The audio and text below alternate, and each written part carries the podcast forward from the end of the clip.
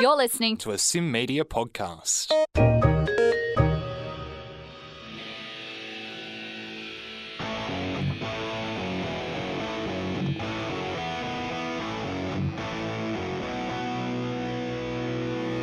In a world of iconic riffs, immortal solos, the highest notes, and the most guttural growls, the debate of the greats has raged on for decades.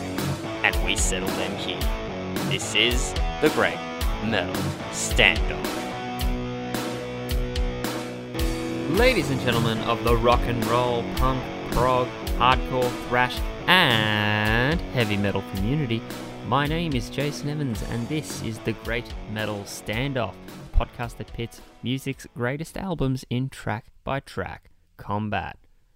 This battle marks the end of Imran and I's mini second series of Grunge Month, or Grunge Month 2, if you will, and the conclusion of our trilogy of battles with our newest battle pal, Moshpit on SYN's 2021 contributor, Hannah Pratt.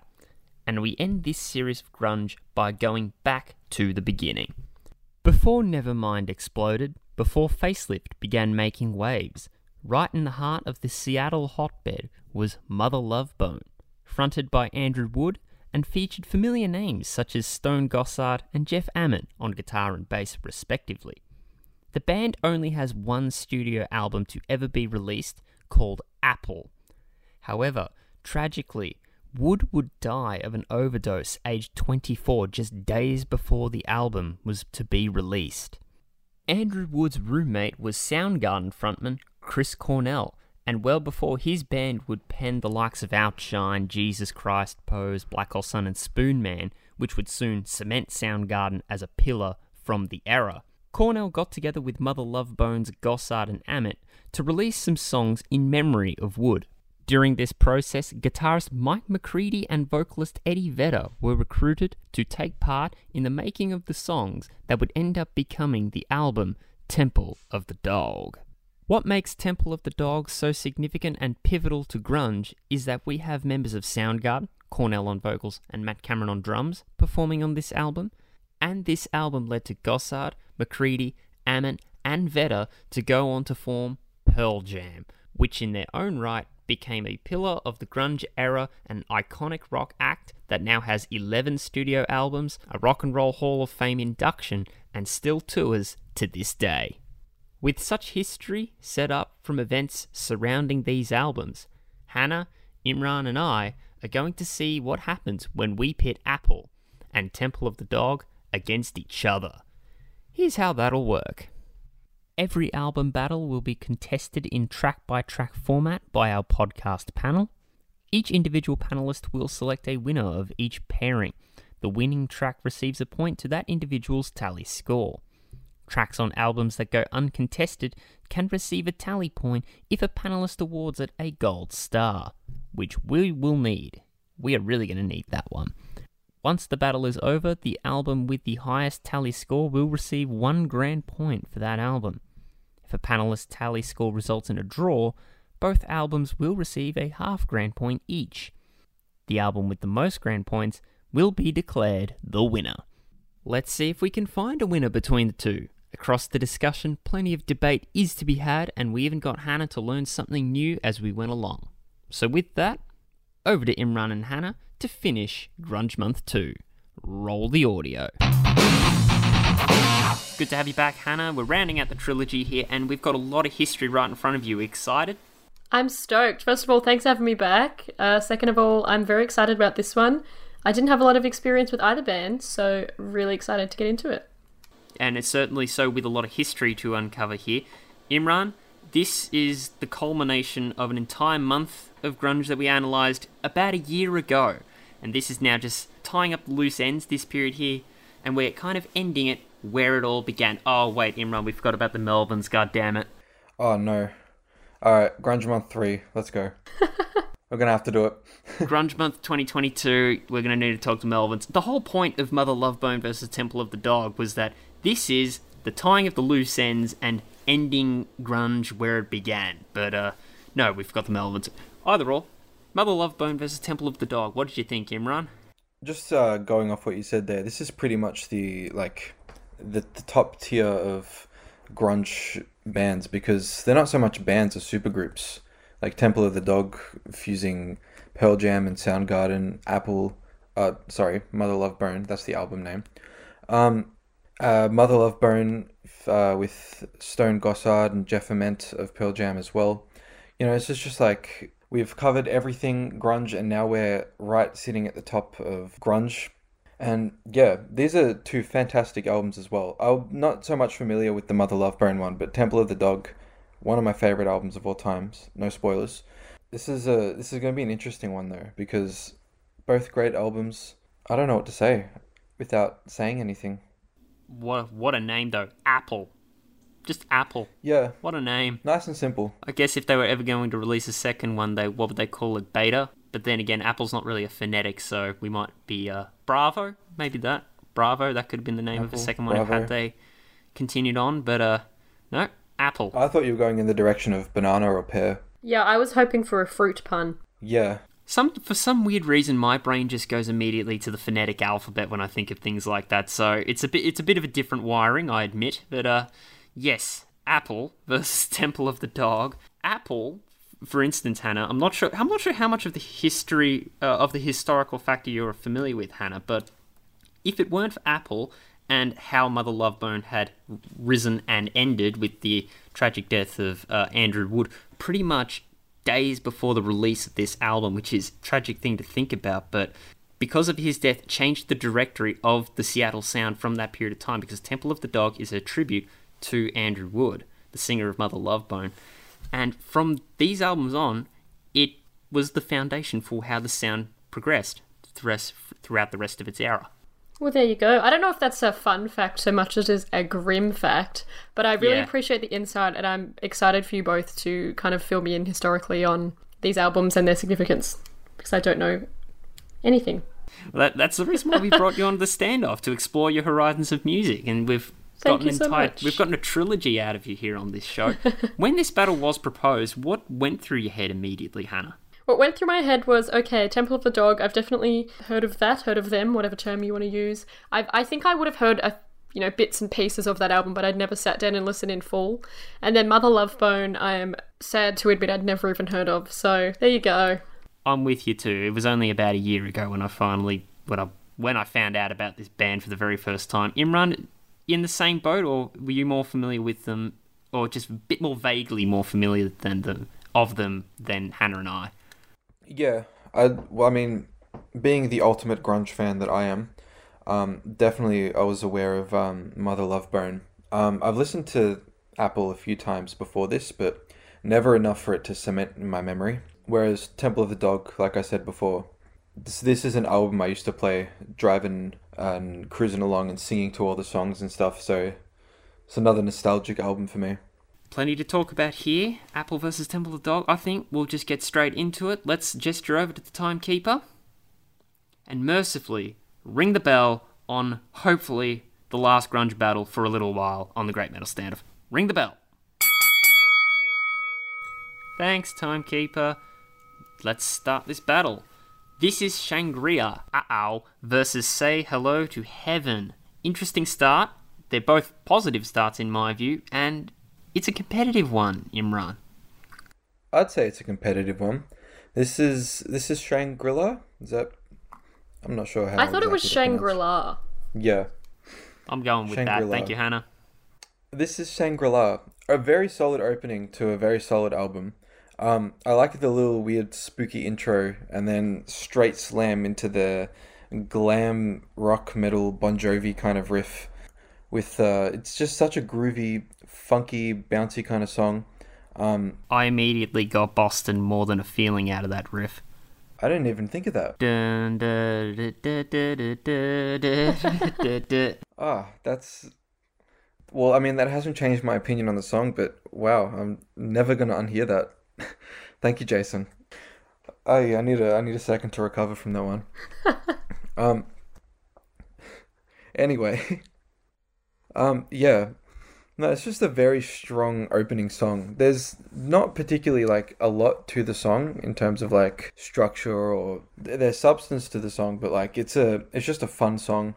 The I like the chorus is very Axl Rosy. got stuck in my head after I listened to it for the first time in a while. But yeah, I really like the solo as well. It's very cool. Um, there's like a little lead into the solo with like this little drum thing that I really like. Yeah, it's just a fun song. Um, yeah, say hello to heaven up against it. I this is a tough pick because I really like this song. The like the straight from the opening, the heavily drenched chorus guitar, um, the little vocals from Chris Cornell just leading in. It's just got that like soul R and B type vibe that really Mother Love Bone kind of has, which we'll get into later. Even uh, Cornell's singing, while he's like Cornell's still got his like classic Cornell style of singing, he kind of has like after listening to Mother Love Bone, he has these little like Andrew Wood inflections in his singing that um it's like almost narration. I kind of I don't know. It's just like a storytelling kind of thing. Say hello to heaven. There's this song is like there's not much to say about it because I think it speaks for itself. It's, It's not the to most fancy song in the world, is it? no. It's it's not like it's not something I feel like I can describe a lot because it's like you got to listen to it to experience it. Can I jump in there? I agree with that sentiment and the fact that it kind of it is what it is and it is hard to describe. Um, I'm sure I will run into that phrasing a lot throughout this evening, but I'm definitely echoing that statement about say hello to heaven. It kind of just it's its own thing and putting it into words not only doesn't do it justice, but it also just doesn't fully capture what you're trying to say about it anyway. Do you know what I mean? I know that doesn't make sense, but yeah. I know exactly what you mean. Good. Uh, I'm not gonna pick yet. You guys go. All right, I'll bite. For me, Say Hello to Heaven, as I just mentioned, it kind of just is what it is.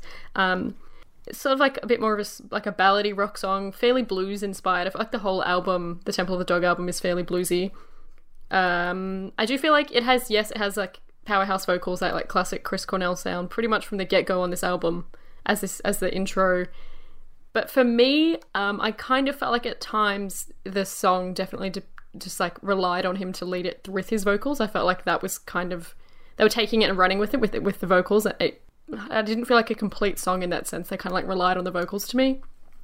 Not that he's not a great singer. Um, and then in comparison, uh, Mother Love Bone, this is Shangri La. So 90s, like just a bit more attitude, a bit more grit, a bit more riffage for me. I felt like that was a really good way to set the tone for the album. And that's my pick. First pick going Mother Love Bone, Hannah. That's interesting. Okay. I'm finding that interesting because while I do agree with your point on saying Chris Cornell elevates the song, it's almost a reason why I want to pick Say Hello to Heaven, but there are convincing arguments telling me otherwise. So, uh, Imran, got any final points you want to give me if for me to pick This is Shangri-La? Uh, ow. I think I think Hannah summed it up. I think I'm picking this as Shangri La. You convinced me. Oh, wow, great. Join the club. Good, yeah, good job, Hannah. I was I was very confident on going say hello to heaven before we started recording, but you've swung me back the other way. We'll go. This is Shangri La. Uh, ow, yeah, fun little start. I'm glad Imran you mentioned Andrew Wood has got the Axl Ro- the Axl Rose kind of vocal style because it becomes much more prevalent as we go along. And Oh yeah. this might sound controversial, but this is Shangri La. Uh, ow. It is a positive start, but I think it does wear thin later on. That's just my view. I I'm I'm annoyed I didn't pick Say Hello to Heaven because it is still a strong song. Hannah, I've got a question now. How much of Chris Cornell's work have you explored?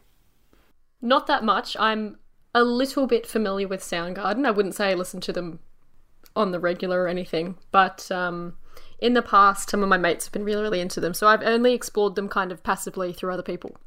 Why do you ask? Well, good thing Imran's on this show. You've got the encyclopedia of Soundgarden sitting right in front of you. We can talk to, we can sort you out after the show. I was listening to them just before we did this. Just to further the point, really take it home there. Yeah. Sweet. Stardog champion versus Reach Down. Reach Down, 11 minutes. Five of those minutes is a guitar solo from Stone Gossard. There's some sort of Herbie Hancock kind of funk style going on in the rhythmic sections. Stardog champion Imran, what do we say to that? Stardog Champion. I like how it's got this weird droning 70s style to it. Sabbathy. it's got like a Yeah, I was about to say a Sabbath style riff. I like the the vocals are very narrative like, which I think kind of adds to that uh, weird like that just that droning feel. Um, I like the weird Egyptian breakdown and the solo thing. I really liked that part. The acoustic guitar break at the end I thought was a bit weird coming from a song like this because kind of leads into this like really big chorus uh, voices, which reminds me of uh, Black by Pearl Jam. Like kind of ends with this big, it's not symphonic. Um, what's the word? Just like this It's big. definitely got the piano ballad black. Yeah, yeah. Um, Stardog Champion. It's a cool song, but I I wouldn't put it up against. I wouldn't put any song on this album up against Reach Down because this is my favorite song on the album, and it's 11 minutes of pure freaking gold. I could not talk enough about this song. It'll probably take up about 40 minutes of this podcast, so I might let you guys go first. Um, so I know I just said that I wasn't very familiar with Chris Cornell, but I do have to actually immediately revoke that because I have heard Reach Down before. Um, Reach Down, I really like. Um, yes, it's 11 minutes. Yes, it's a it's a commitment, but I find it really really easy to get lost in this song and just you know go with the flow and you know all the ebbs and the waves and everything. It's got a bit more of like a meteor bass. It's somehow I don't know if this is uh this is if this is too crass for this podcast, but it's like a little bit sexy. um, still like that a little bit of a bluesy feel, as I was saying before. There's that massive um, instrumental breakdown and solo in the middle, and I think that really showcases the rest of the talent of the musicians in the band rather than Chris Cornell's vocals. Um, and then up against Stardog Champion, yeah, it can't really go up against it. I feel, yes, Stardog is like very catchy, and it's interesting that you say it reminds you of kind of 70s and Sabbath Imran because I got like big 80s rock energy from that. I guess that harks back to our Axl Rose point. Um, yeah, and then it's got that 90s guitar with the. Uh, this is quote unquote what I wrote in my notes. Wheel, wheel, wheel. um, the thing that I think took me out of Stardog Champion is I really disliked the kids' choir at the end. That I just couldn't vibe with that. Yep. Um, but the first three quarters of the track are good. I'm glad you're nodding and agreeing with me there. with you there, Um, Hannah. Yeah, just yeah, it was kind of I don't know, it just totally took me out of it and a bit jarring to listen to, and I just didn't like that. Kind of felt a bit cheap in a way. I don't really know how to elaborate further from that. So for me, it's definitely reached down. I also didn't like Andrew Wood's uh, the whole wow wow wow yeah yeah yeah yeah that kind of vocal line that he did in the first in the intro of Stardog Champion. That part's not great for me. Reach down, it's very. I don't have that many insightful notes or great analysis for Reach Down, so I'm just going to throw to Imran, and you can Imran, please break down that solo. What what what Ah, makes it so great go. to you? This is called playing to your strengths. playing to the strengths because what I've got pretty much is just more rhythmic things. Like Temple of the Dog sound more like of a funk group in the rhythm sections and in the lead up, the first five minutes of Reach Down, and then it just goes off the wall with a five minute solo. There's too much to break down. Let's play to our strengths. Imran, what do you have to say? Well, yeah, I mean the rhythmic stuff, the the groove first of all. Once that once those drums come in, it just sends me to another planet. I love it. Um, that groove, that guitar riff, the the combination of all that, like you said, Hannah, the chunky the chunky bass, um, just all of that, the combination. Just I really love how in the bridge it kind of like picks up a little bit, um, and then goes into that slower like uh, little tiny bit of you know you gotta rest, you gotta rest, and then once that chorus kicks in, you've got all of the harmonies, and it's just massive, and you've got the really high harmonies in the background that I don't I th- I don't know if that's like the highest note Chris Cornell has ever hit in those harmonies, but it's insane. Even like the melody of it is just catchy. Um, the vo- the vocals in the verse as well, particularly, are very um, I feel like is telling a story, like uh, bit like Say Hello to Heaven, but it's more like I when I listen to this song sometimes sometimes eh, I feel like I'm sitting in a bar next to Chris Cornell and he's just telling me this story. Then all of a sudden, um, we just kick into this weird five minute guitar solo that I I think it's one of the best solos Mike McCready's ever done because it just slowly builds up into like over the course of five, four and a half minutes, whatever it is, just builds from this like slow funk thing to just absolute mess, uh, like just noise and what's the word cacophony. I love that word. Um, goes absolutely nuts, and then all of a sudden just stops, and you've got a cappella Cornell, which just sends me to a completely different planet as well every time. There's more soloing as well at the end. Just as the song progresses, I just get sucked back into the song every time. It just takes me on a ride. It's one of the few minute few 11 minute songs that like I just cannot skip. Like I I listen to a lot of Tool songs where I get to like towards the end. You know how much of a Tool fan I am, Jason. I'll get to the end and I'll be like, "All right, I'm waiting for the next song now." This is a this is one of the songs that's like really long that is 11 minutes long that I cannot skip. I need to listen to all of this. All three of us pick and reach down then, hey? Yes. Yeah, Reach Down's got my vote. Imagine if after that big spiel, Imran, you were like, so anyway, I'm going to go with Mother Love Bone. I was thinking about that, but I'm like, no, I can't. That's blasphemy. and Jason, what was your pick as well? Oh, it's going to be reach down. Perfect. There's yeah, there's there's too much going on on reach down for me not to pick it, so that that's where it'll go. Track three, Holy Roller versus Hunger Strike, another one that's not really much of a debate. Now, before Imran, the Super Cornell fan, blarts all over the joint about Hunger Strike, I really want to hear Hannah's take on Hunger Strike. Ooh, okay. This may be met with uh, distaste, shall I say.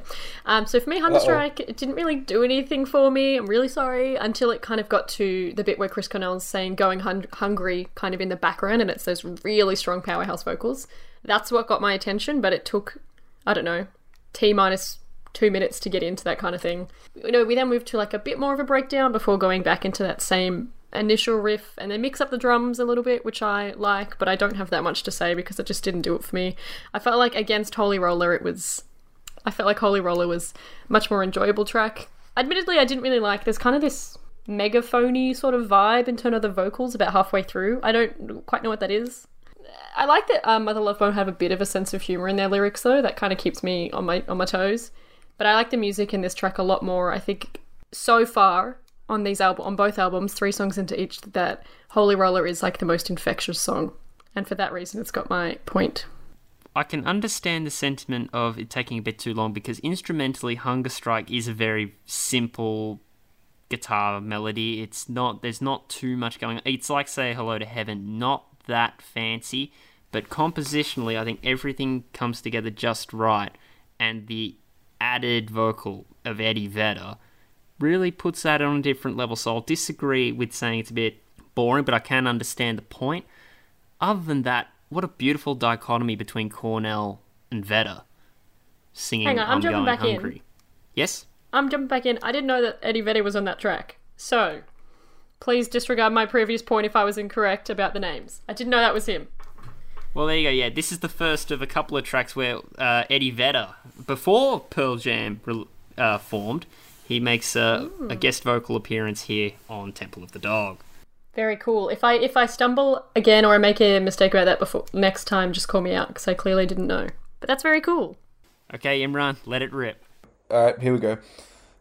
You know, I didn't actually write that many notes for Hunger Strike because this is another song, a bit like Say Hello to Heaven, that I think speaks for itself. Like you said, Jason, like all the parts just like come together just really nicely. The structure of it is, I wouldn't say perfect, but it just it works straight from the get go. It's got that iconic riff. I really love the guitar tone um, of that riff. It's light and it's delicate. Yeah. Um, every vocal part in the song is catchy. I can like on multiple occasions I've got different parts of this song stuck in my head just randomly. Like I feel like every single part is just it just hits it just grains in your head a little bit and yeah, I don't know, it's so good. Of course the powerhouse vocals with Eddie Vedder. Um who doesn't love Eddie Vedder, honestly? Um yeah, I there's really not much to say about this song other than like go listen to it. It's so good. Ah, You and me, Hunger Strike, Imran, eh? yep. That's the way. Yeah. I'm trying to think of something to say, and I really am struggling. Uh, Holy Roller. In the meantime, I th- it's interesting, Hannah. I considered Holy Roller a bit of a step down from Shangri La ah, ah, and Stardog Champion for that matter. Um, maybe uh, also Imran question Holy Roller Led Zeppelin kind of sound. There is a song that I put uh, somewhere in my notes that had a Zeppelin kind of groove. Um, I could hear that though. Yeah, it's very funky. I I did like the weird break in the um in that song. Uh, the the megaphone preachy vocals were a bit weird, but I like the weird feedback stuff and the and the halftime drums. Yeah, I don't think Holy Roller didn't really do much for me either. It was alright. I kind of forgot how it goes. Not gonna lie. I can only just remember its main hook, and it's not the most overwhelming hook of all time. I mean, it, comparing that again, again, you're comparing that to Hunger Strike, which I just consider, while it's not really that fancy of a song, it's very well composed, very well written, with some the anger in Cornell's voice to the calming nature of Vedder's voice. It's put together quite well, very nicely written. Hunger Strike has my vote. So for on that note, the score stands Hannah, Apple leading 2 1, and Imran and I having Temple of the Dog lead 2 to 1. And moving on now to Bone China versus Pushing Forward Back. Is this one a competitive one, Hannah? Bone China, it's melodic, more clean. Uh, the vo- vocally, I don't know why I've written here in my notes pre Scott Weiland in terms of the vocals, but I guess that's what I got out of it there. There's some little Eastern guitar melodies going on, but Pushing Forward Back's a fun song to bop your head to. I think it is a good song to bop your head to, but I also think that's not exclusive to this song. So for me, it can't get a point based on that alone. Um, Pushing Forward Back was like, I, I like that it started off a little bit heavier, I suppose, as opposed to some of the earlier songs on that album. I actually, this is another instance, as we chatted about in the first track, I have no real notes on this song. I don't really know how to describe it. It just kind of is what it is.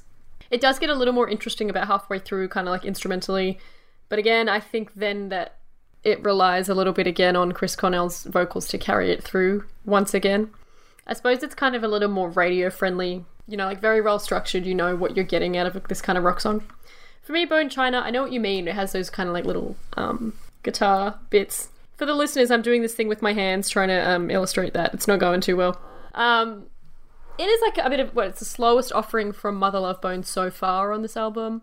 I think lyrically it's kind of not great, but it also I also paid I felt like I paid the most attention to the lyrics somehow in this one. I think as you said, Jason, because it's so clean and the production and everything.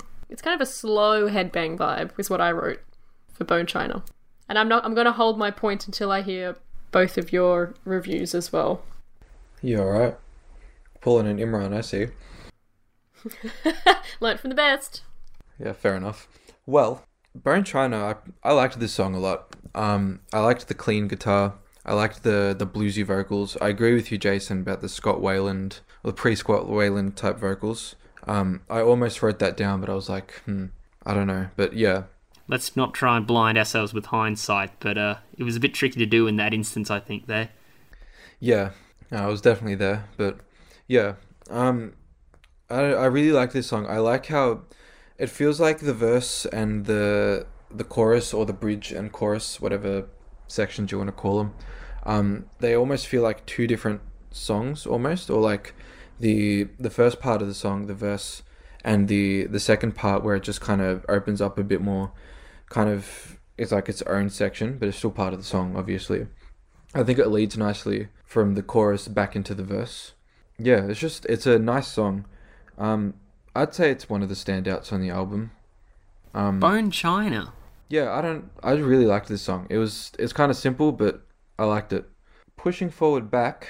This is probably another one of my favorites on the album. I really like the um the the off kilter groove. I think it's in like seven or something, seven eight. Uh, that's just musician talk. Um, I like the feedback thing at the start with the with the whammy guitar where it does the woo, woo, woo thing. That's I don't know the the whole intro to that is really cool. Just feel like it builds into this thing and I really, really love the vocal melody in the verse. Powerful delivery, like kind of it just goes up and like down. It's so cool. I like that riff as well towards the middle um, that I think you mentioned, Hannah. It goes back into that old groove. I do agree with the vocals, not the vocals, the instruments kind of do rely on Cornell to carry the song a lot on this one a little bit. But I think the groove and the the energy of the track makes me want to pick it over Bone China and makes it kind of one of my favorites as well. So I'm picking Pushing Forward Back. For a vast majority of what you said there, Imran, I'm with you. They're pushing forward back. Okay, I'm jumping ship and I'm going Bone China. Oof. I think we're starting to see where our allegiances lie here. We might be seeing a couple of. We might see. We can't actually know. We can't see pitching a shutout, but we're gonna. I think we might be on the way to some dominant victories here. Uh, yeah, pushing forward back for me. Bone China for Hannah. That's a yeah. We're seeing some allegiances lie, perhaps here in this battle. Come bite the apple versus call me a dog. Now, haha. Now, by this point, I think from this point forward, Apple for me is going to start getting okay. There's some good moments. Okay, there's bits I really don't care about. There's bits um, that aren't too bad, and I'm not really caring about this. What really bugs me is that those bits where I'm going, okay, Mother Love Bone are doing all right here. They're going up against some really stellar Temple of the Dog tracks, and Call Me a Dog is no exception. This one for me is a very easy choice because, look, Come Bite the Apple is an alright song. This one is the one that I wrote, had a very Zeppelin style groove, Jason. Right? Um, I really like the phaser in it, like the on the guitar. There's another wah solo. Uh, it kind of, I like the the chill like variation of the riff towards the end. Um, there's a nice bass line under that as well. Um, but then like the song kind of goes back up and the drums get faster. It's a cool song, but you can't put it you can't put it up call me a dog and expect me to pick something else. you just can't do that. It's not it's no, you can't. I've just I've just realised in my notes too, Imran. Come bite the apple. I've put in here wood mix of Robert Plant or Axl Rose question mark. There we go. Yeah. No, There you go. so we had a bit of telepathic exchange there. Also, come bite the apple. It could be a bit shorter. I don't think it needed to be five and a half minutes. No, yeah, it was a bit long. It was alright, but it was yeah. That was definitely one of the reasons that It's okay, but it's not remarkable. C- Call me a dog. You were just about to go into a massive spiel about call me a dog. Go ahead. Oi, We're unchaining Imran tonight. Yeah, you know what? Yeah, it's grunge month. I got to. But yeah, look, straight from the get go, the song just immediately sets the vibe. It's you got the the piano, the guitar, the immediate bluesy style vocals. Got that old old school soul R and B kind of thing. This is like a whiskey bar song. I the the chord progression in this song is just I I really really love the chord progression in this song because it always feels like it's trying to reach something that it's not quite reaching. Uh, aside from maybe the bridge before the solo, that kind of feels like where it gets its like most complete and like we feels like I'm more relaxed. But then the rest of it, it kind of feels like you're a little bit on edge. Feels like that chord progression needs to lead somewhere that it's not quite reaching to, and I really like that about it. And the vocals just weave through it just amazingly. They're passionate. It's soulful. It's I don't know what else to say about it other than frick. Ah, Give it a point and move on. I think that's what you and I are looking at at the minute. I reckon. Let's do so. Hannah, d- just call me a dog just to play a bit of devil's advocate here. Does it suffer the same problem as you've been saying for a couple of previous Temple of the Dog tracks where it is mostly carried by the vocal? In a way, yes, but in addition to that, I think we're seeing a kind of soft is not the right word to use, but we're seeing a more kind of vulnerable style of singing here. It's a very, very different vibe. And I think for that reason alone, it it can't be said to the same extent that he's carrying the track. Um, I actually kind of find that style of singing a little more enjoyable uh, than I suppose his signature style, but that could just be because it's at this point in the album it's a change of pace, which I think is really nice. It's kind of I I like that you said whiskey bar Imran because for me it was kind of like a little bit I think I keep saying bluesy, but like almost country lyrically because it's kind of like a sad ballady kind of song. You could make that comparison for another song coming up too, Hannah. Ooh. All right. I'll. I think I've probably written that a bunch of times, so I'm sure I'll bring it up again. And then in comparison, we've got "Come Bite the Apple," which is really great that you've both pointed out, like Robert Plant and Axl Rose, because the first thing I wrote about this track was reminds me of another band or song, and I can't figure it out. so I think you've both hit the nail on the head. Lead and roses. yeah. I got that feeling from heaps of songs on Apple, by the way, so if you can help me with that as we go along, it'd be greatly appreciated. We'll all put the puzzle pieces into play. But if we've all got that similar vibe, that's that's really reassuring. Um I don't know. I, I I can totally see how that the battle between these two, even if you you're both thinking that Temple of the Dog is a stronger track, I think I have to go with Mother Love Bone. But I think that just comes from the sense of familiarity in the sense that yes, it reminds me of kind of Led Zeppelin and stuff. And as you said, Imran, the Temple of the Dog track, it's always reaching for something that it doesn't quite achieve, and to me that was a little bit unsatisfying. Yeah, fair enough. Seeking some resolution there, Hannah. I try. The only problem with my with the comment that I was saying in my notes there with Wood sounding like Robert Plant and Axl Rose, I it's like a mix between, but I'm not sure if it, it's like he's trying and failing to be those two singers. That, Yeah. I think that's just my view. Well, Imran, I can kind of see that because he's definitely got that. Like his, I feel like he's got more of the Axl Rose inflection than the the Robert Plant. But yeah, it's like he's trying. He's almost got it, but it's not quite that, and it sounds a little bit cheap at times. a little bit. I was gonna say I do echo that statement. Like thinking back, the song does sound a little bit cheap, but I still think for some reason I'm not even sure myself. For some reason, it's still getting my vote. No worries at all there. Uh, we'll move on then. Stargazer versus Times of Trouble. Hannah made the country comparison earlier. You could that's the intro riff to Times of Trouble, I would say. It's got that dark kind of blues that Imran and I find quite tasty every now and then. A little snack. Just a little one. you know how we roll, Hannah. You're working it out. Am I kicking this one off? Would you like to? I guess I'll take the reins. Sure. Um, yeah, I wrote Stargazer in my notes. It's almost equivalent to to um, to Call Me a Dog in the similar country vein. To me, those two sounded more similar than um, Come Bite the Applewood. That I, at- at some points that kind of seems like a bit of a reach, but I feel like if you actually go back and listen to the album with that in mind, it makes sense to both albums, I suppose.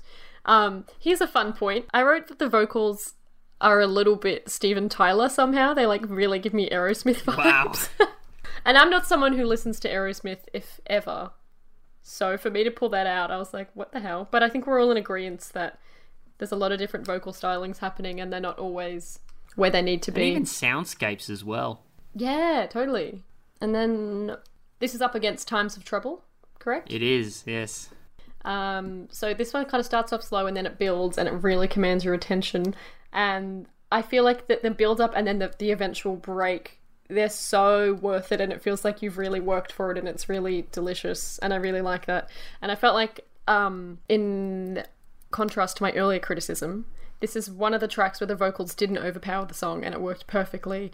And then to further my blues point, there's like some harmonica, and I really liked this track. And I'm going to give my point to Temple of the Dog. Thanks, boys.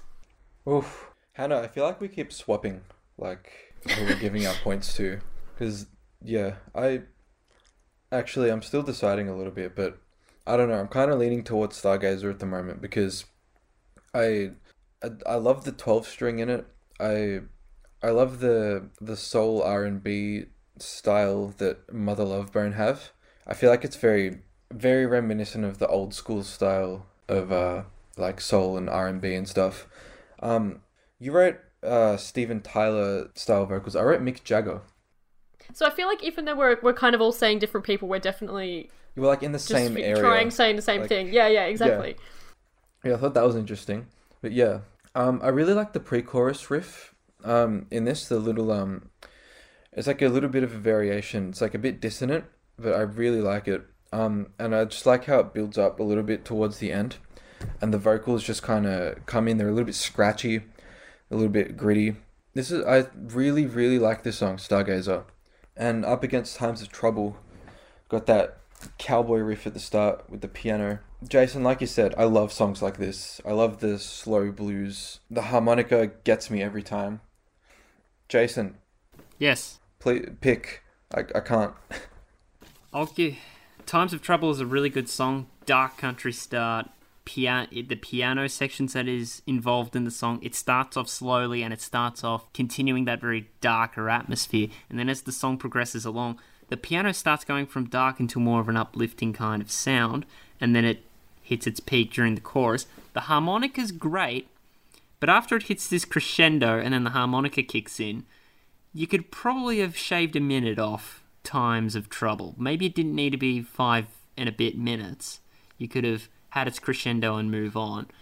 But I think it's still enough for me to take the song over Stargazer because despite it being quite dreamy, there wasn't really that much. I didn't find too much oomph in it.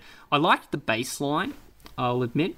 I liked the bass line of Stargazer, but it didn't have that much oomph to me. And I'm going to critique Andrew Wood here. I don't think his voice is that well suited to the ballads, and there are a few ballads coming up on Apple. So I might end up spiting a few ballads here, but based on the merits of the piano, of the country timbre or dark country blues that we got going on in Times of Trouble, I will say I will crescendo my point to Times of Trouble.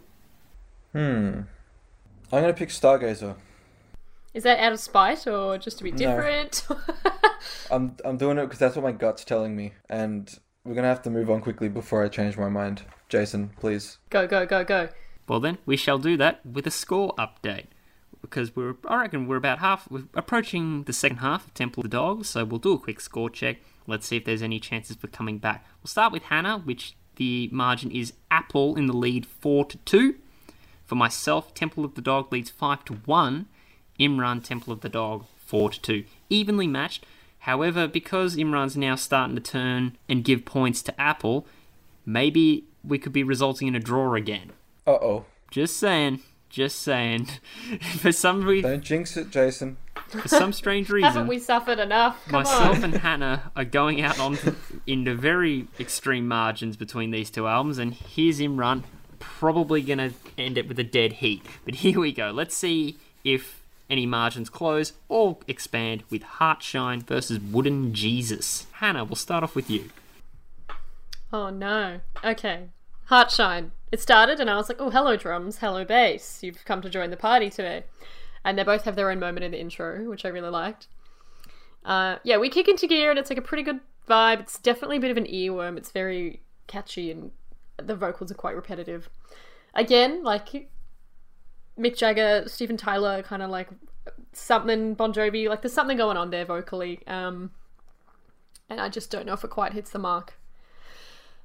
And then we've got Wooden Jesus. Again, this is a song I did know. I surprised myself.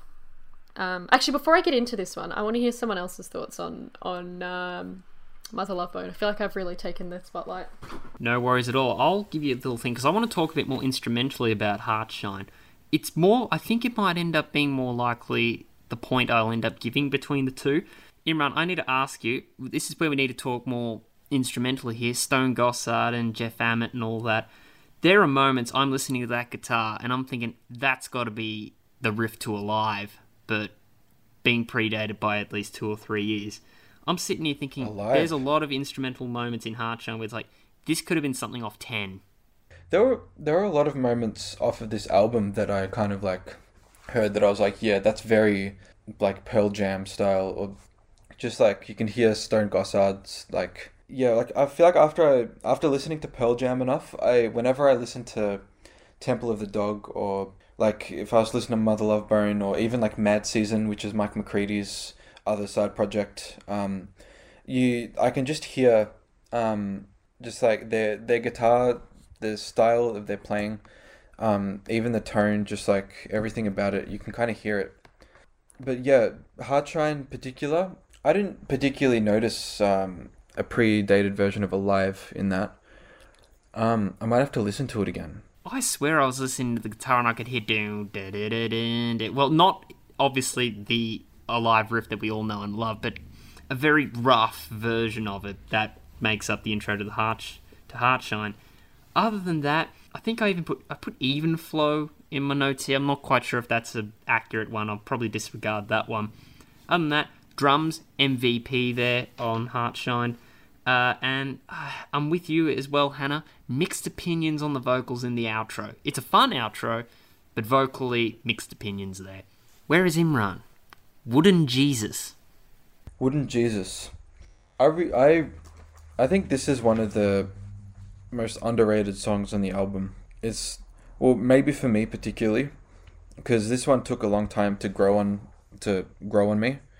Um, I don't know about anyone else or your guys' opinions on it, obviously, but I really like the uh, groove of the drum intro. I like the little percussion stick, whatever. Um, it's a very folky song. It's almost like a it's almost like a song you'd hear while you're sailing or something. One of those kind of songs. Um, but then That's like so once it, specific. yeah, I don't. It's just got that vibe, like that. Not like a Viking kind of vibe. It's just like this weird folky, like you'd probably hear it from coming from some sailor or something. I don't know. Maybe it's the the wavy kind of feel to it in the in the verse. I don't know. Um, but yeah, I once it hits the chorus, um, I like how Chris Cornell does this little like falsetto thing where it goes up.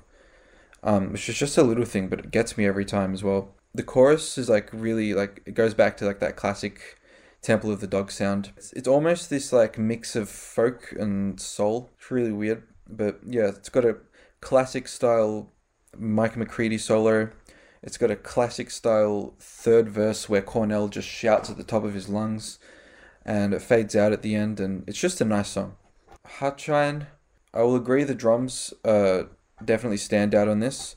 I thought the vocals were very like laid back to the point where they just like weren't really passionate as like particularly like against the other songs that I've heard up until this point. Like it just kind of felt a little bit lazy. Um and all of the ah ah ah stuff towards the end was a bit okay. I liked the lead guitar in the verses. Like I think it's a slide guitar that he uses. Yeah. Um Wooden Jesus for me. Where's your point lying, Hannah? I actually came into this not being able to decide between them two. I had a bit of a tie. Um, however, I think now that Imran's laid his cards on the table, I think Wooden Jesus might have my point, maybe. Um, this song gives me like huge Jeff Buckley vibes. It just feels so much like a Jeff Buckley song to me, and I think that's what makes me want to pick it at the end of the day. Yeah, now that you mention it, it does.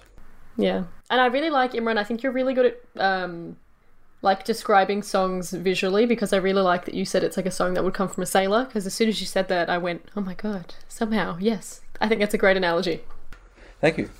I quite literally drew a Holy Land environment from listening to this. I thought uh, Temple of the Dog did a pretty good job painting that type of picture. Because I also just want to quickly ask you, Imran, is there a sitar or banjo in use during this song? I think there's a banjo. Thought there might have been.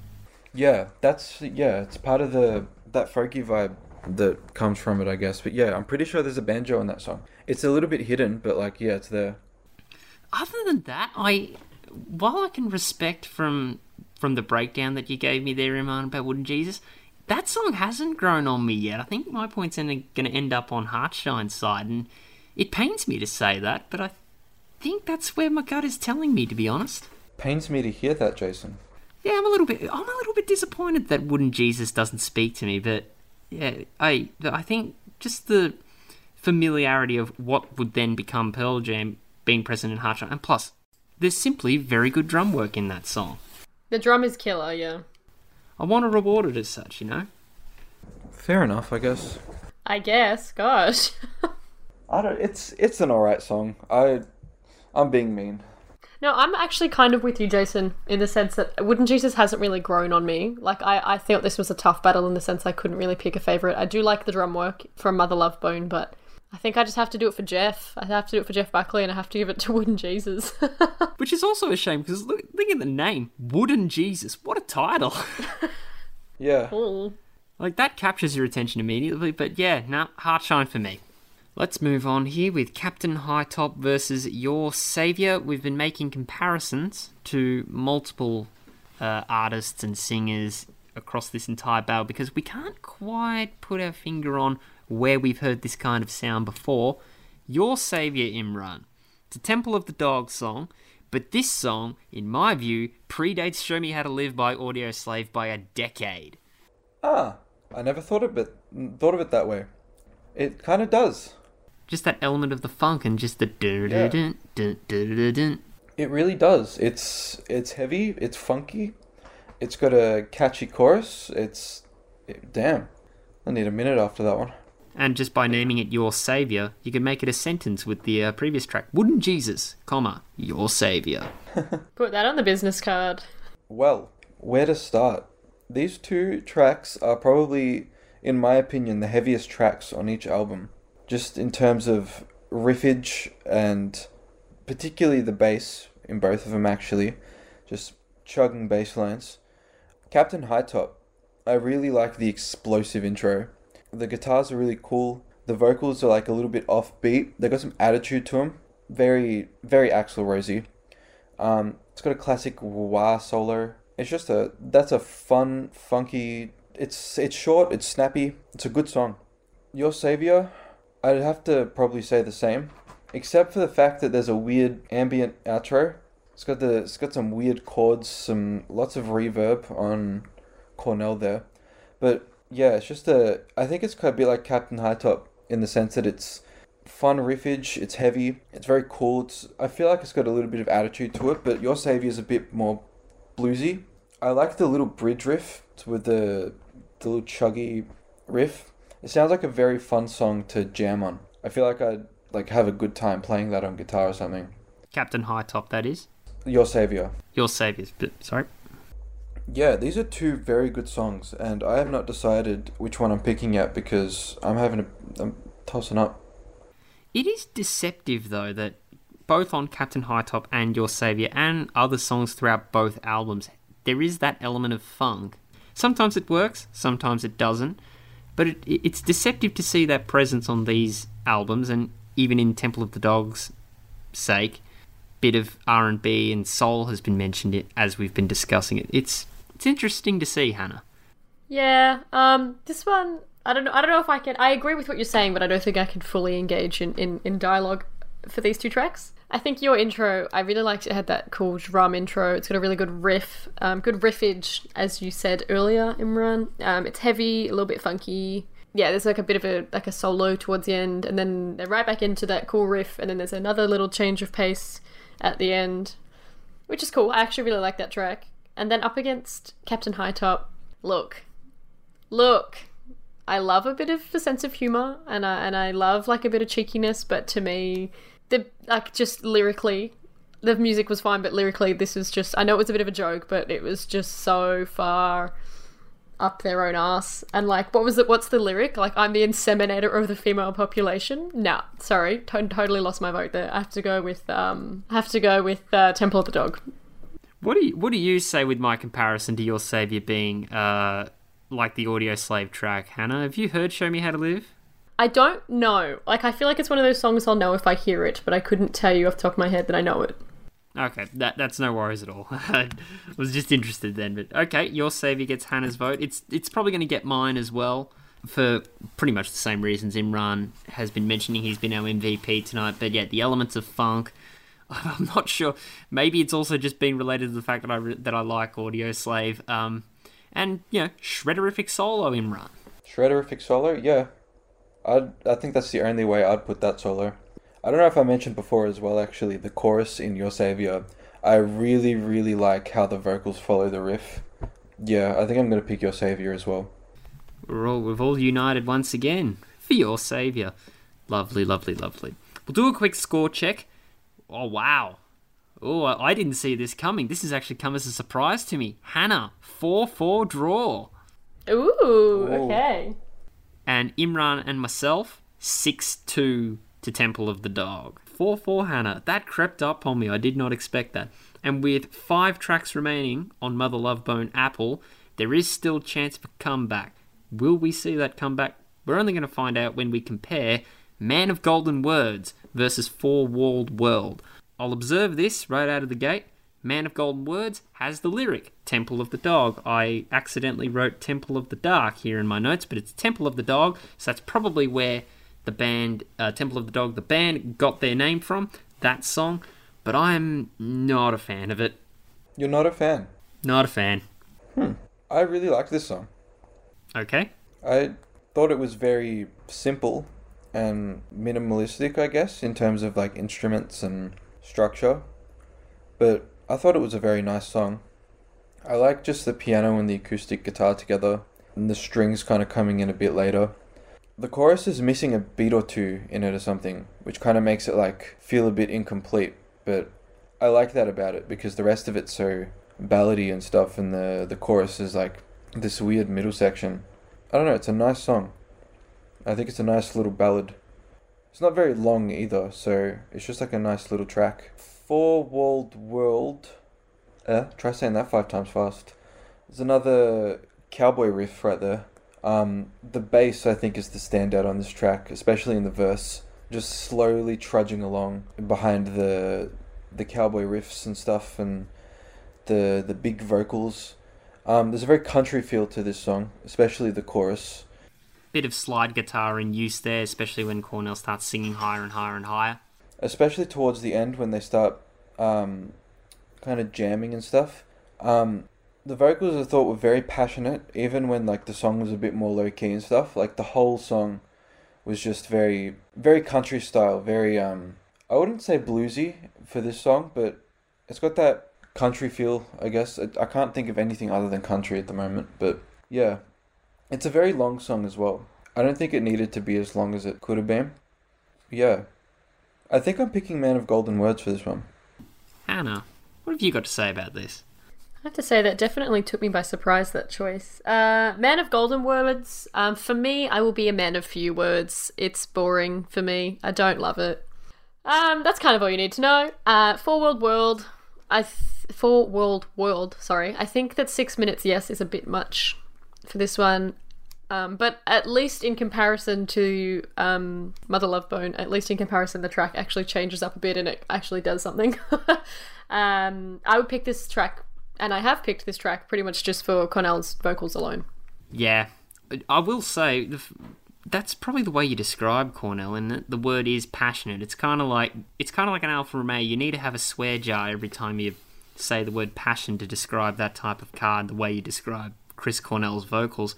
Yeah, I'm with you, Hannah. But Man of Gold words for me, and I'm glad you're kind of half with me there. It, it does not go anywhere. For me, it does not progress anywhere. No, and I think I was hoping so hard for something to happen and it just didn't. Yeah, wholeheartedly with you there, Hannah. Temple of the Dog for me as well. All right, we're at the final Temple Temple of the Dog track. Again, that's another that's another band name that you need to say five times fast. Temple of the Dog. All Night Thing is the final track on it, and that goes up against Capricorn Sister. There's three more tracks left on Apple. Those are uncontested. We're going to put the gold star rule to the test on those three tracks. But for now, Capricorn Sister versus All Night Thing. Imran, All Night Thing. There's really very few words needed to describe this one. This is perfect for a dark, dimly lit, smoky jazz hall environment. Yep. This this contest for me is not even a contest. This is all night thing All night thing, yep. no one. Uh, who's Mother Love Bone? Um, yeah. Firstly, the organ. I am a sucker for an organ, so ah, I love it. Um, I love the reverby drums in the background. It feels like it's coming from the other side of a really big hall. I like how jazzy this song sounds. This, I think, is the best example of Temple of the Dogs, or maybe Chris Cornell in particular, his his vocal range because he goes into full soul jazz kind of style singing here. I if if it was anyone else singing, I would have mistaken this for like a 1950s underground classic jazz singer or something. Yeah, it's a it's a simple song. There's not much to it, but there's also so much to it. You know, like I feel like this is a song as well that if you just had the vocals for the whole song, that could just be a song in itself. It just works as a as its own thing and like you wouldn't need any instruments. I do wish the drums could be a bit more fuller, but I think that's pretty much a minor complaint because a lot of what you were just saying there Imran does speak to me. And, and of, of course, a bit of keyboard synth and a bit of piano in there adds up to a great performance. Mm-hmm. I also really like how it ends on a very dissonant chord, because you Okay. the yeah like uh, particularly at the end, it kind of feels like it's leading to this like not so much grand ending, but like it, you can kind of hear where it's going, and then it just completely like goes in another direction and ends on this really dark chord, and I really like that. So yeah, all night thing.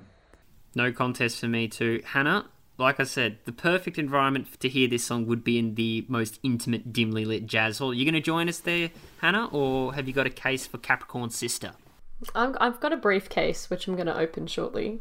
Um, I do. I actually wrote what down what you said. It's very dark and smoky whiskey bar vibes. That's great for Temple of the Dog, and I agree with you, Imran. I'm a sucker for an organ. So as soon as that kicked in, my ears pricked up. And I was like, ooh, okay, that's very cool. I think the All Night Thing works extraordinarily well as a closer.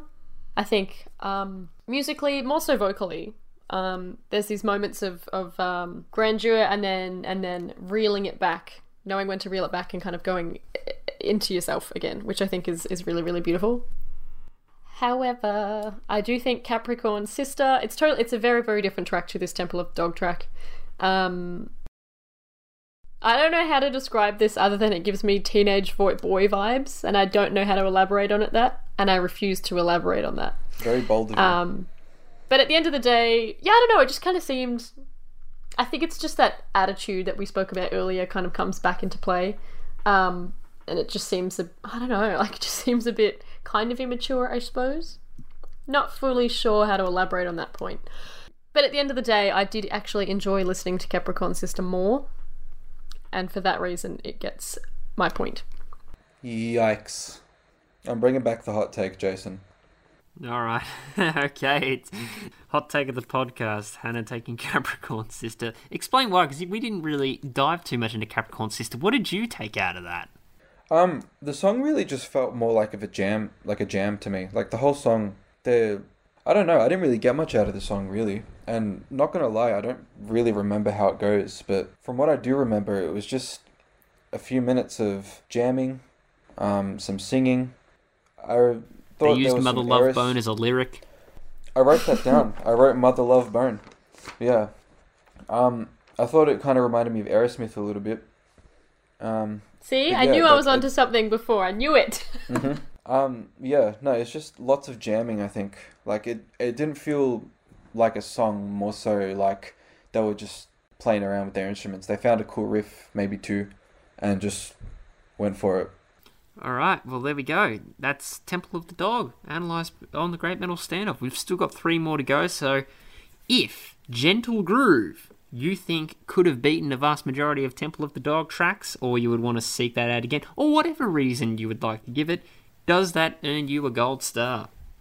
To me, this track, Gentle Groove, almost felt like Mother Love Bone doing Temple of the Dog. Like it felt like it was them Really? trying to get that stuff. I don't know how to fully describe it. I I doesn't. I look at the end of the day, I didn't give it a point because I obviously wasn't that invested in it. So that was pretty superficial listening. I'll be. I'll admit. Um, I kind of hear that, kind of, because it's got. I feel like this song more has has more of a jazzy progression to it, um, particularly in the verse. Um, but I thought this was like a. This kind of feels like a slow dance song, something you'd play maybe not at a wedding, but like somewhere where you're having a party and suddenly everyone's got to find a partner and slow dance, and you put on gentle groove. I liked the solo. Um, I thought the chorus wasn't really as exciting as the verse. I thought the verse was really good. Would I seek it out again? I don't know. I'm teetering, but ah, this song when I was listening to it, I'm like, this sounds like something, but I could. It, this was my song where I was like, it sounds like something, but I cannot put my finger on it. What kind of what other bands out there could this song remind you of, Imran? Other than Temple of the Dog, as we just mentioned. Um, that's a very good question. I would have to listen to it again. It's got a bit of a bit of Zeppelin, I think, but uh, like I feel like that's too basic of an answer. The, the best I could come up with was like it's this weird blend of Crimson Day, Set Me Free, and Seize the Day by Avenged Sevenfold. But at that by that point, I'm thinking, ah, that there's no. That's probably just me making too many personal connections there. But Gentle Groove, I'm teetering on it. Hannah, have you got any compelling cases why it should be a a gold star? I don't. I'm sorry. I have nothing to bring to the table. I personally didn't give it a star, so I'm of no use to you, my friend. I th- I think I'm gonna leave it because yeah, I'm not sure I will be seeking it out again, but I think I'm gonna leave it too. Yeah.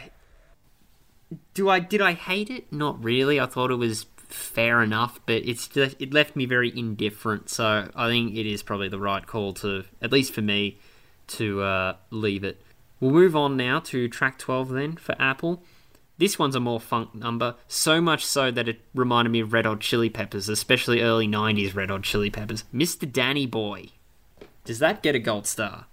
it's so funny that you say that because after I finished listening to this album, I was humming and I was like, why am I singing Red Hot Chili Peppers? And I think subconsciously I must have made the same connection.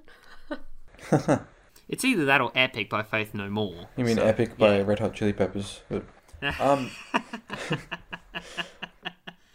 um, Mr. Danny Boy. This was a very funky song. I liked the groove to it. It was very cool. I liked the guitar sound in it, like the the weird trippy style intro with the with the weird funny sounds. Um, there was a cool thing like in the middle that, that had like this weird descending vocal line and like this riff, like kind of following each other. I thought it gave me a bit of Prince vibes, but I put a question mark next to it because I don't think I was right in that assumption. I don't know. I don't think I'm going to give this one a point either. Yeah, it's a no from me. I see what you mean, how it was a bit funkier, but there was something about it to me. I can't quite put my finger on it that was like a little bit darker. There was something a little bit dark about it. Not 100% sure what it was. Um, but I will not be seeking the song out again, I don't think.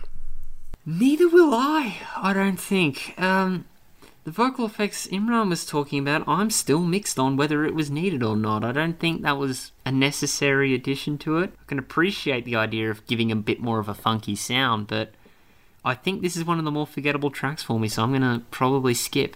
Yeah, that makes all three of us. Okay. We'll end it on this then. Crown of Thorns, the closer. What do we think? Um, one of you guys go first because I have absolutely no idea. All right, Hannah, what do you got? Damn, handballed to me. Um, again, keeping this fairly short and sweet. This track's almost seven minutes, which normally kind of works for a closer, but to me, this song didn't really add anything to the album. I think the first half of the album was really strong, and the second half, not so much. I think it was kind of just, I suppose, similar to the vocal effects in the previous track. It's kind of just music and sound for the sake of sound. I didn't really see the point in adding this track onto the album. Didn't add anything, so I will not be giving it a point. Wow, quick and concise. For myself, it picks up for a fine ending, but it is a bit slow and drones on a little bit. It's very bad. Again, it's another one of those very ballady. Drums are a driving force. I don't mind the drums. Other than that, I don't know. It picks up for a fine ending, and it at least ends on a positive note. But I didn't take. I didn't get much out of this one either. Imran. I I liked this song, but it was very long. I don't like there was there's a lot of elements to it that I really like. Like the chorus gives me this Stone Temple Pilots vibe. I like the weird rhythm of it. Um, kind of feels like it's gonna lead to something really big, but it doesn't really lead to anything massive. But I still like where it leads into this like guitar solo um, that kind of like swells in and out throughout the throughout the chord progression um, with you know lots of delay on it and stuff. Um, you know the big chorus at the end is really nice. There's a lot of elements to it that are good, but I don't know if I'd want to sit through seven minutes of this, and that's why I'm tossing up. I'm joining you, Hannah. I probably will be leaving it. Uh, so it all comes down to Imran. What does your gut tell you? Let's do it. Let's give it a point. All right, he's gone and done it. Good, good on you, Imran. Oh, I, I, I will emphasise it is a, at least a positive end to Apple. Would you agree? Definitely. I I'd say it's not a massive standout track, but it's like top five for me. I really enjoyed listening to that track. Well, now that we've completed both albums, what would you, what would everyone name as their at least top three of Apple and Temple of the Dog? We'll start with Hannah first. Let's. Oh, um, okay, this is a bit tricky. I actually feel like there were no super, super memorable songs, but I will try my best. So for Temple of the Dog, I feel like I have to say Reach Down. That one's kind of going without saying. Um, and then potentially, oh, I think Call Me a Dog. I know I didn't give a point to that song, but I think it's a it's a nice sampling of the album. And then probably, oh, I'm tossing up between Wooden Jesus and Your Savior. I think I'll say Your Savior. They're my three picks. Okay. What about Mother Love Bone? I'm interested too in that. I know for me, uh, before you get to yours, Hannah, this is Shangri-La. Uh, Owl is definitely up there. Uh, what else is there? Maybe Come Bite the Apple and Stardog Champion. Those are probably my three. What are yours? Uh, yeah, definitely this is Shangri-La. Uh, I reckon Holy Roller. And I'm tossing up between Bone China and Come Bite the Apple. I guess I'll say Come Bite the Apple as well. Uh, I'll say I did say Stardog Champion, but then I'm like, oh wait, I forgot Heartshine. Maybe I should replace it with Heartshine. Either way, it's either Stardog Champion or Heartshine that's in the top three. But Shangri-La, Ow, and Come Bite the Apple is certainly the uh, in the top three as well. Imran, what are yours? Ooh, I'll start with Mother Love Bone. Um, this is Shangri-La, I reckon. Shang- Shangri-La. Oop. I wonder if I can speak today. Shangri-La, Ow, we can English well. Yeah, that's why we have a podcast. oh Um, dear. Bone China and Stargazer, I reckon. And Temple of the Dog, well, Reach Down. That's such an easy pick. The, can I make Reach Down my top three picks because it's like 11 minutes? It's plausible, Yeah, it isn't it? equates to one song. yeah. Um, nah, Reach Down, uh, Call Me a Dog, and All Night Thing. Righto. I, I it bugs me I didn't give it a point, so I know Say Hello to Heaven's gonna be on my top three. Other than that, Hunger Strike and Call Me a Dog, I think. That'll be my top three for Temple of the Dog. So there have been high moments to praise about on both albums, but now it's time to decide a winner here. And here is how the numbers tell the story. And The grand points go like this. Let's start with Hannah, our trusty guest who's been on a trilogy of standoffs here. So we thank her very much for doing three podcasts in a row. It's quite the task to churn these all out. And uh, we thank her diligently for exploring new horizons in her music world. Her final score, it's a draw, five all. Oh no. Oh no. what have oh, I done? no. So what we need to do is split Hannah's grand point into two and give half a point to each Temple of the Dog and Mother Love Bone. Okay. Let's go with myself next. Temple of the Dog won it 8 to 2. That's a convincing win for me there, Temple of the Dog. I think and I think that's kind of how I expected this battle to go for me. I despite the fact that there are some good songs on Apple, or at least the high points that I do appreciate about Mother Love Bone, they were going up against some some much more substantial songs, at least for me, in Temple of the Dog. So I think that is definitely an accurate measurement of how I saw this battle going. As for Imran, our grunge aficionado, our grunge maniac, our encyclopedia of the Seattle underground, whatever nickname you want to give him. In fact, he's got he's even got Chris Cornell's hair. Like the connection Imran has to this man has given Temple of the Dog a win with seven to four. Was there any doubt? Temple of the Dog two and a half to half. Was there any doubt? Uh, nah. Yeah, I knew from the start that I was. I think I was going to lean towards that, but I'm just glad it wasn't a draw again. But So the tribute to the singer of one of the bands that helped kickstart an entire era of music. The tribute album is the better album according to us. I mean, what can you say when you've got a whole 11 minute song on there with a whole section dedicated to Chris Cornell and his many harmonies, a whole five minute guitar solo. And also tearing it up with with Eddie Vedder. Oh, Eddie Vedder. How could you forget Eddie Vedder? It is actually kind of impressive. You do kind of forget Eddie Vedder is on this song. He's he's on. Yeah. He's pretty much. He's at least he's prevalent in one song, and that's Hunger Strike. Everything else, it's all Chris Cornell and Uh, it's his- all uh, Mike McCready and Stone Gossard. But they they hold their own and they make one incredibly good album. And what's amazing is that the very first time I listened to Temple of the Dog, I was a bit like, yeah, it's okay. I appreciate it so much more now after doing this. I think the first time I listened to Temple of the Dog, it took me a few listens to truly, like, be whoa about it. Um, I don't know if that's just me or not, but yeah, I, I just some good stuff. And to reiterate, Hannah, this would have been your first proper deep dive of anything Chris Cornell fronted. How has this experience been for you? It's been a pretty positive experience. Um, I definitely went went in pretty open minded. Yeah, it's been good. Thank you so much for taking me on this journey.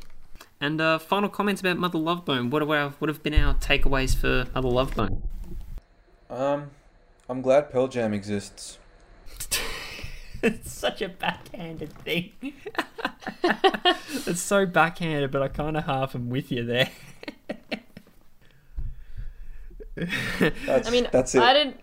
I didn't even Roll know that. Mother Love. I didn't even know that Mother Love Bone existed. So it was a nice, a pleasant discovery, shall I say? Um, I don't know how much else I should say and can say, so I'm just going to leave it on that note. There were high points on Apple, but yeah, we very happy that we have at least got a Pearl Jam to appreciate as well. Um, other than that, as a little bit of a thank you to Hannah and the fact we've got the Soundgarden Encyclopedia or just the Chris Cornell cosplayer here in Imran. Now that we've found out that Hannah hasn't deeply explored any Chris Cornell fronted music, particularly Soundgarden Audioslave, as a going away present from us here at the Great Metal Standoff, Hannah, Imran, would you like to recommend any songs by Soundgarden or Audioslave or anything Cornell related to Hannah as a little going away gift? Oh my god, why would you put me under pressure like this? You could have you could have told me earlier to prepare some stuff. Oh, because but- there's good. Okay. Because we've got at least two other battles here on this show. We've got Bad Motorfinger dissected. We've got Superunknown dissected. We did Audioslave, for instance, uh, with White Bonsai. So there's plenty of material to play with. We've, you know, maybe they're podcasts. Uh, Hannah and you, the listener, should check out as well because we've we did a lot of grunge in a very short space of time. Imran. We really did. I'm I'm still impressed at the amount that we covered. So much so that I'm still getting recommended the Essential Grunge albums on my Spotify. So thank you very much for that. Um, okay, Soundgarden recommendations. Um, obviously Black Hole Sun and you know Outshine and Jesus Christ Oh, Pose yeah. are up there, but yeah, what a some? Oh, I know those ones, yeah. yeah, those are the classics. I'm I'm trying to think of like the deep, the deep stuff you may never heard of. Um, judging by what you seem to like, Hannah, you would probably like. I would recommend listening to their album Down on the Upside. Alright, I'm taking notes as we speak. And even if you haven't listened to the entirety of Superunknown, that's always a good place to start. Uh, if we're going to talk Superunknown, I recommend Limo Wreck. Right, Numero okay. is So sick and so song that. twisted. Love it. And off um, Down on the Upside, I would take note. Uh, my favorites, in particular, are um, Burden in My Hand, um, Apple Bite. That's a weird one, but that's just a personal favorite. Um, Rhinosaur. I have a feeling that I know that song. I have the name's very familiar.